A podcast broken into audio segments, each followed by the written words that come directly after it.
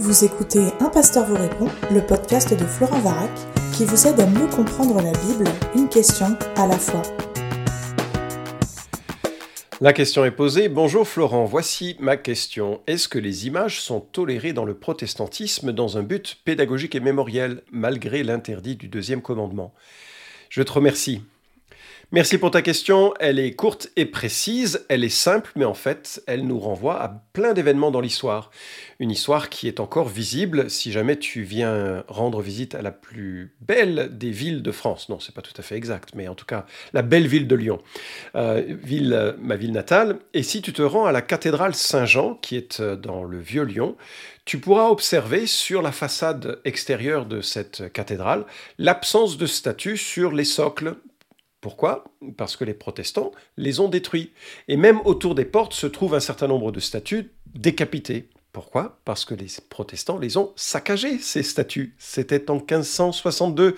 Le baron des Adrets, militaire protestant, euh, avait pris la ville et voulait la préserver de toute idolâtrie, précisément pour la question que tu poses. Alors il faut savoir que notre homme, le baron des Adrets, François de Beaumont de son vrai nom, était d'une cruauté légendaire.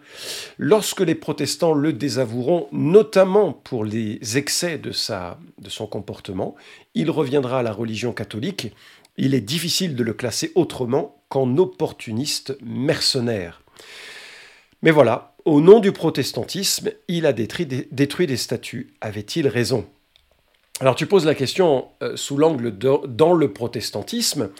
Euh, en réalité, euh, il serait difficile de répondre pour le protestantisme, parce que contrairement à l'Église catholique, il n'y a chez nous aucune hiérarchie qui établisse ou lisse les croyances et les pratiques pour les églises.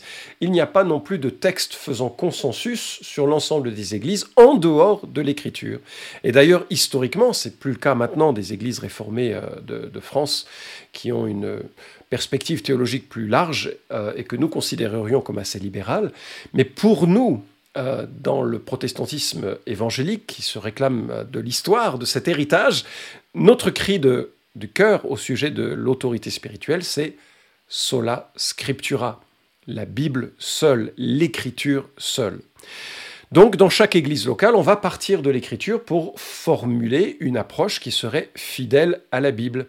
Et puis il y a autour des églises des institutions de formation de pasteurs, des discussions entre responsables, des blogueurs et euh, des livres qui sont écrits et qui permettent ensuite ou en même temps à l'ensemble de l'Église de se forger des opinions qui sont en fait assez consensuelles. Alors justement, que dit l'Écriture? Ce sera la première partie de ma euh, réponse. Tu cites le deuxième commandement. Voilà ce que disent les dix commandements dans leur première partie. Nous sommes là en Exode chapitre 20. Dieu prononça toutes ces paroles en disant Je suis l'Éternel, ton Dieu, qui t'ai fait sortir du pays d'Égypte, de la maison de servitude. Tu n'auras pas d'autre Dieu devant ma face. C'est le premier commandement. Et à partir du verset 4 et jusqu'au verset 6, il y a Tu ne te feras pas de statue ni de représentation quelconque de ce qui est en haut dans le ciel, de ce qui est en bas sur la terre, et de ce qui est dans les eaux plus bas que la terre. Tu ne te prosterneras pas devant elles, et tu ne leur rendras pas de culte, car moi, l'Éternel, ton Dieu, je suis un Dieu jaloux. Et je passe la suite euh, que j'ai d'ailleurs traitée dans d'autres podcasts. Donc c'est un commandement qui est plus longuement euh, expliqué, détaillé, et il fait partie de la première des deux tables des dix commandements. Parce qu'on a réalisé que les dix commandements pouvaient se classer en deux parties. Une première partie régule notre rapport à Dieu, et la deuxième partie régule notre rapport aux hommes et à la société. Et donc on a dans cette première partie le deuxième commandement qui interdit de euh, prendre des statues et de se prosterner devant elles. Alors effectivement, hein, cette euh, prohibition est claire. Pas de statut, pas de représentation devant lequel on se prosternerait. D'ailleurs, c'est pourquoi ça me choque souvent en tant que protestant évangélique de voir des personnes se prosterner devant des statues, se prosterner devant des objets de culte, parfois se prosterner devant des morts qui ont été sacralisés ou devant des tombes. Ceci dit, est-ce que ce commandement interdit toute représentation artistique? Je ne le pense pas. Pourquoi Bien, il faut regarder, notamment dans le livre de l'Exode, la description euh, de la construction du tabernacle, c'est-à-dire de cette, tente qui va voyager avec euh, le, euh, le, peuple d'Israël tout au long de son, périple jusqu'à la terre promise, et notamment de cette arche, de cette boîte qui est revêtue de deux chérubins en or, et avec des rideaux qui séparent les, lieux sur lesquels il y avait des représentations. Donc représenter artistiquement les choses ne semble pas faire partie de la prohibition. Le problème vient de représenter quelque chose qui devient véhicule ou intermédiaire ou représentation du sacré, et de passer par cette représentation pour accéder à Dieu. Il faut réaliser que Israël sortait d'Égypte, une civilisation qui représentait ses divinités par euh, des objets, des animaux, et que ces objets, ces animaux étaient censés véhiculer la puissance du Dieu en question. Les gens parlaient ou vénéraient ou offraient à ces animaux en pensant, ou à ces statues donc, en pensant que c'était là la manière dont euh, le Dieu en question pouvait entrer en relation avec eux. Or, le Dieu de l'Écriture, le Dieu créateur, n'a pas de trait physique et toute représentation lui serait profondément infidèle. Dieu est éternel, infini, tout-puissant. Il habite une lumière, une lumière inaccessible que nul ne peut voir ni entendre. Il est transcendant. Toute représentation de Dieu serait donc une insulte à ce Dieu. Il est détournement dangereux car limitant de ce que Dieu est. En fait, pour qu'on se représente Dieu, Dieu a été extraordinaire envers nous. Il nous a laissé l'écriture. Dieu s'est accommodé à notre manière de s'exprimer en parlant dans une langue ou dans des langues que les hommes pouvaient comprendre, l'hébreu, l'araméen, le, grec, et l'écriture a été consignée dans ces langues afin que pour toute l'éternité nous sachions qui il est. L'écriture est la manière qui nous permet de nous représenter Dieu. Et puis bien sûr, la manifestation de son Fils, Jésus-Christ, l'incarnation de Dieu, qui est telle que lorsque Jésus sera sur terre, il dira, Celui qui m'a vu a vu le Père. Il y a en Jésus la manifestation, la révélation, le dévoilement de Dieu. Nous pouvons savoir qui est Dieu, non pas dans son essence complète, mais nous pouvons le connaître connaissant Jésus-Christ. Alors, euh, ça signifie donc que pour que nous ayons une représentation de Dieu, nous avons l'Écriture et la personne de Jésus-Christ. Et le Saint-Esprit nous est donné pour faire écho à cela. Le Saint-Esprit nous est donné pour glorifier Christ et pour nous rappeler ce que Dieu a dit dans l'Écriture, ce que Dieu nous a donné par grâce, pour reprendre les formulations de Corinthiens. Et donc il y a vraiment cet écho extraordinaire. Nous sommes capables de connaître et de saisir Dieu. Et je remarque que dans la Bible même, il y a plusieurs euh, dangers de sacraliser un objet, même un objet pédagogique. pardon. Et je donnerai deux exemples. Vous avez l'éphode euh, euh, que Dieu demande de réaliser. L'éphode était porté par le grand prêtre et utilisé notamment pour rendre des jugements et pour consulter Dieu. Mais des siècles plus tard, Gédéon nous dit Juge 8, 27, fait un éphode qu'il place dans sa ville à Ophra. Et nous lisons, il y devint l'objet des prostitutions de tout Israël. Il fut un piège pour Gédéon et pour sa famille. Bien sûr, Gédéon n'avait pas à faire un tel objet, probablement qu'il voulait manipuler Dieu à sa guise et rendre des jugements selon ce qu'il voulait, tout en utilisant l'autorité en quelque sorte de l'éphode, et en cela c'était un piège. Quand la Bible parle de prostitution, il faut y voir une forme d'idolâtrie, les gens peut-être se prosternaient ou cherchaient à parler à cet objet ou à ce que cet objet parle de manière euh, euh, erronée. Mais on a quelque chose d'encore plus surprenant avec le serpent de bronze. Peut-être que tu connais cette histoire de Nombre 21, elle est reprise en Jean chapitre 3. Elle est remarquable cette histoire. On voit les Israélites qui sont en pérégrination dans le désert, ils se mettent à se plaindre, on les comprend, on aurait fait la même chose, on est français, il n'y a aucun souci, nous sommes des gens qui savons nous plaindre. Et voilà qu'ils se plaignent au point de lever le poing contre Dieu et l'accuser de vraiment euh, leur vouloir du mal. Dieu envoie un jugement par le biais de serpents qui les mordent, le venin est mortel, des gens se mettent à mourir, Moïse intercède et Dieu leur donne la réponse. La solution, c'est de fabriquer un serpent en bronze et de l'élever sur un pilier, et tous ceux qui regarderont ce serpent seront sauvés. Alors j'imagine, hein, les gens ont dû réagir euh, de façon très différente. Il y a ceux qui s'accablaient sur euh, leur sort en disant non, non, je mérite ce jugement, je ne regarderai pas et je vais mourir.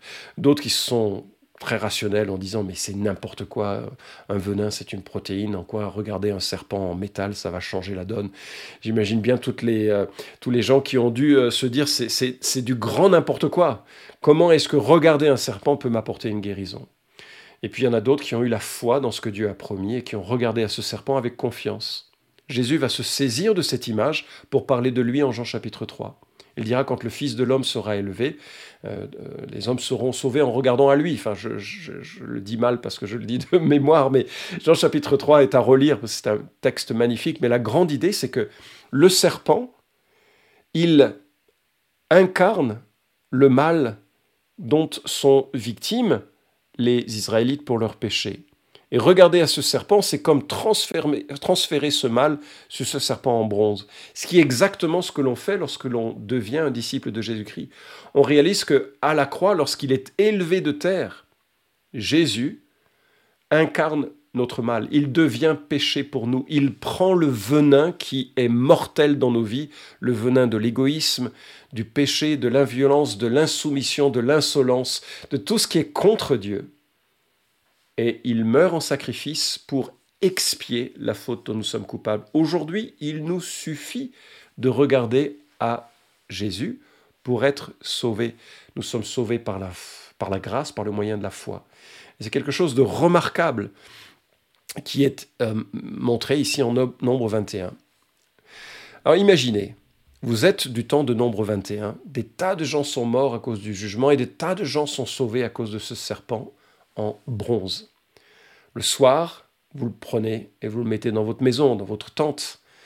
Et pendant peut-être une ou deux générations, c'est un musée. Ouais, viens voir le, le serpent qui a été l'objet d'une intervention de Dieu. Et les gens s'émerveillent de Dieu en regardant l'objet n'adorent pas l'objet, ils savent que c'est qu'un serpent en, métal. Mais quelques siècles plus tard, voilà ce que nous lisons en 2 Rois chapitre 18 verset 4. Ézéchias fit disparaître les hauts lieux, des lieux d'adoration idolâtre, brisa les statues, abattit les idoles et mit en pièces le serpent de bronze que Moïse avait fabriqué, car les Israélites avaient, avaient jusqu'alors brûlé des parfums devant lui, on l'appelait Nehushtan. Alors, c'est intéressant que l'objet de la délivrance devienne un objet d'idolâtrie, et il faut donc le détruire au regard des lois de l'Ancien Testament. Il faut bien réaliser que nous sommes des machines à idoles, et que même les bonnes choses que Dieu donne, y compris ce serpent, nous le transformons en idole. Le danger est bien réel. Et d'ailleurs, dans l'histoire de l'Église, ça a fait l'objet d'un grand débat, d'un débat d'ailleurs euh, meurtrier, parce que les gens à l'époque n'avaient pas toujours la qualité de débattre paisiblement des idées sans s'attaquer aux gens. Mais euh, si tu t'intéresses à ça, tu peux regarder les querelles de l'iconoclasme ou la querelle des images. Et je vais citer ici ce que nous rapporte euh, euh, Jean-Urbain Combi dans l'article publié sur euh, l'Encyclopédie Universalis. En 726, l'empereur Léon III détruit une image, une icône, du Christ qui était très vénéré et qui se trouvait au-dessus de la chalquée, la porte de bronze de son palais à Constantinople. C'est le premier épisode de la crise iconoclaste, d'une politique impériale de destruction des images sacrées confirmée par un édit de 730, une loi donc de 730. Euh, l'empereur voulait purifier la religion populaire et limiter l'influence des moines qui étaient des grands défenseurs des images. L'iconoclasme atteint son point culminant sous l'empereur Constantin V, on est là au 8e siècle. Des moines subissent le martyr pour défendre les images, l'impératrice Irène ramène le calme en convoquant à Nicée un concile, le septième œcuménique, qui reconnaît la légitimité de la vénération des images. Alors il y aurait beaucoup à dire sur cet épisode de l'histoire, qui est euh, l'histoire ancienne, hein. il y a pas mal de détails croustillants et tragiques. Mais il te suffit de googler iconoclasme, hein, qui signifie euh, euh, briser les icônes, clao, briser icône, voilà, les icônes, pour étudier davantage cette période mouvementée de l'histoire de l'Église catholique, où cette Église a, pendant un temps, été très violemment opposée à la représentation de statues et de représentations quelconque dans ces structures et dans cette vénération. Aujourd'hui, les locaux d'églises protestantes se, se, distinguent souvent par la sobriété architecturale, et c'est en grande partie théologique. Aucune représentation ne sera utile pour le culte. Jésus dit que le Père cherche des adorateurs qui l'adoreront en esprit et en vérité. La présence du Christ ne passe pas par l'image, ne passe pas par l'architecture, qui peut au mieux être pédagogique, comme tu l'évoques dans ta question. Christ est présent dans son peuple par l'esprit qui l'habite. Christ est présent par sa parole qui est prêchée et crue. Christ est présent par la scène, l'Eucharistie, le pain et le vin, qui rappellent son œuvre et que nous vivons littéralement du sang de Christ et de sa chair. Bien sûr, sans parler de présence réelle, mais de présence néanmoins, parce qu'elle elle est porteuse de sens. Alors, pour répondre à ta question, à mon sens, la prohibition ne concerne pas des expressions artistiques représentant le ciel, ou les anges, ou les animaux, ou la nouvelle Jérusalem. La prohibition s'oppose plutôt à modéliser Dieu et à utiliser ce modèle comme médiation ou intermédiaire, comme objet de culte. Et c'est cela le vrai problème. Parce qu'en réalité, il n'y a qu'un seul médiateur entre Dieu et les hommes. Il représente Dieu de façon parfaite et il représente les hommes de façon parfaite auprès de Dieu. Et son nom, c'est Jésus. Il est vraiment le juriste qui nous permet d'accéder à Dieu et qui permet à Dieu d'accéder aux hommes. Il est le pont, l'échelle.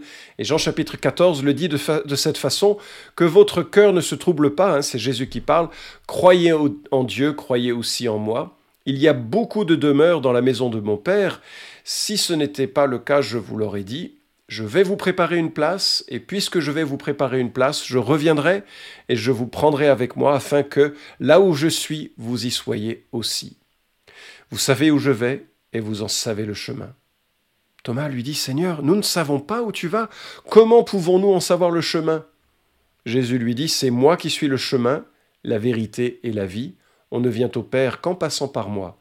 Si vous me connaissiez, vous connaîtriez aussi mon Père, et dès maintenant, vous le connaissez, et vous l'avez vu. Il y a vraiment dans la personne du Christ cette médiation nécessaire et suffisante. C'est-à-dire que le christianisme n'est pas une série de lois par lesquelles on accède au ciel. Le christianisme n'est pas une représentation de Dieu, qui est d'ailleurs assez complexe finalement, et en même temps simple pour un enfant, mais assez complexe quand on veut la formuler. Et que si on la comprend et si on la représente, alors on a vraiment euh, la proximité avec Dieu. Le christianisme, elle représente les hommes comme euh, nageant dans la boue et Dieu qui vient les laver. Et il vient les laver en prenant part à la boue et en l'absorbant lui-même il devient homme et il devient péché pour nous. Il meurt à la croix en sacrifice pour nos péchés et il nous lave de cela et il nous conduit alors dans le pays d'où il vient, le pays du Père. Il est l'intermédiaire parfait, l'apôtre Paul le dit en Timothée de cette manière. En effet, il y a un seul Dieu et aussi un seul médiateur entre Dieu et les hommes, un homme, Jésus-Christ, qui s'est donné lui-même en rançon pour tous. J'espère que c'est ta conviction, que ta confiance est en Christ seul, et que tu n'utilises pas un objet ou une image pour réduire la personne de Christ, la réduire en justement un objet, ou en imaginant que par cet objet Dieu t'entend. Dieu ne t'entend pas par cet objet parce que il interdit précisément l'utilisation d'un quelconque intermédiaire en dehors de la personne de Christ pour accéder à lui. J'espère en cela avoir répondu à ta question. Cet épisode vous a édifié alors merci de le liker ou de le partager pour que d'autres puissent en profiter. Pensez aussi à vous abonner à la chaîne d'un pasteur vous répond pour ne manquer aucun des prochains épisodes. Enfin, si vous avez une question à poser à Florent Varac, écrivez-lui directement sur contact.toutpoursagloire.com.